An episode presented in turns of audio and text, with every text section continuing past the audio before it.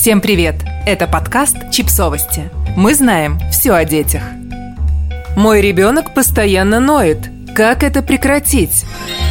Мать пятилетней девочки и автор журнала Today's Parent Эрин Феллон разобралась с тем, почему дошкольники так катастрофически много ноют и что делать, если вам очень хочется прекратить поток протяжных жалоб, но при этом и дать ребенку то, что он просит, вы не можете. Вот что у нее получилось.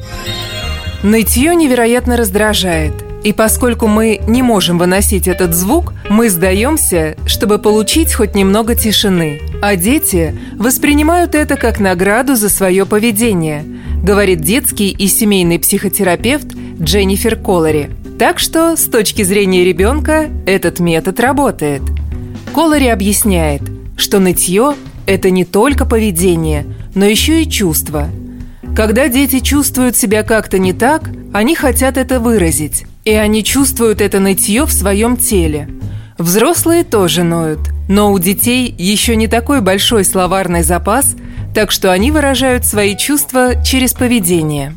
Дети ноют, когда они болеют, что вполне понятно, и еще по четырем основным причинам. Голод, жажда, усталость или желание сходить в туалет. Им неприятно, и они хотят, чтобы вы тоже это почувствовали, говорит Колори.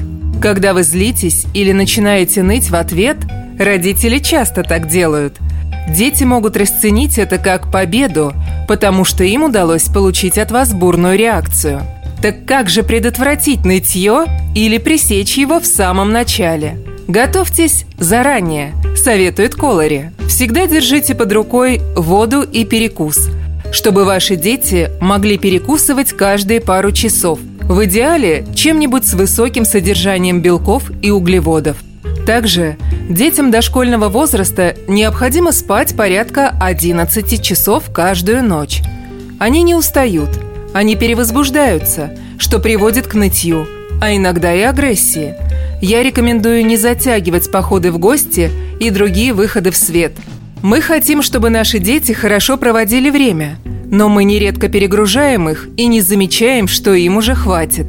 Еще нытье может являться простым копированием.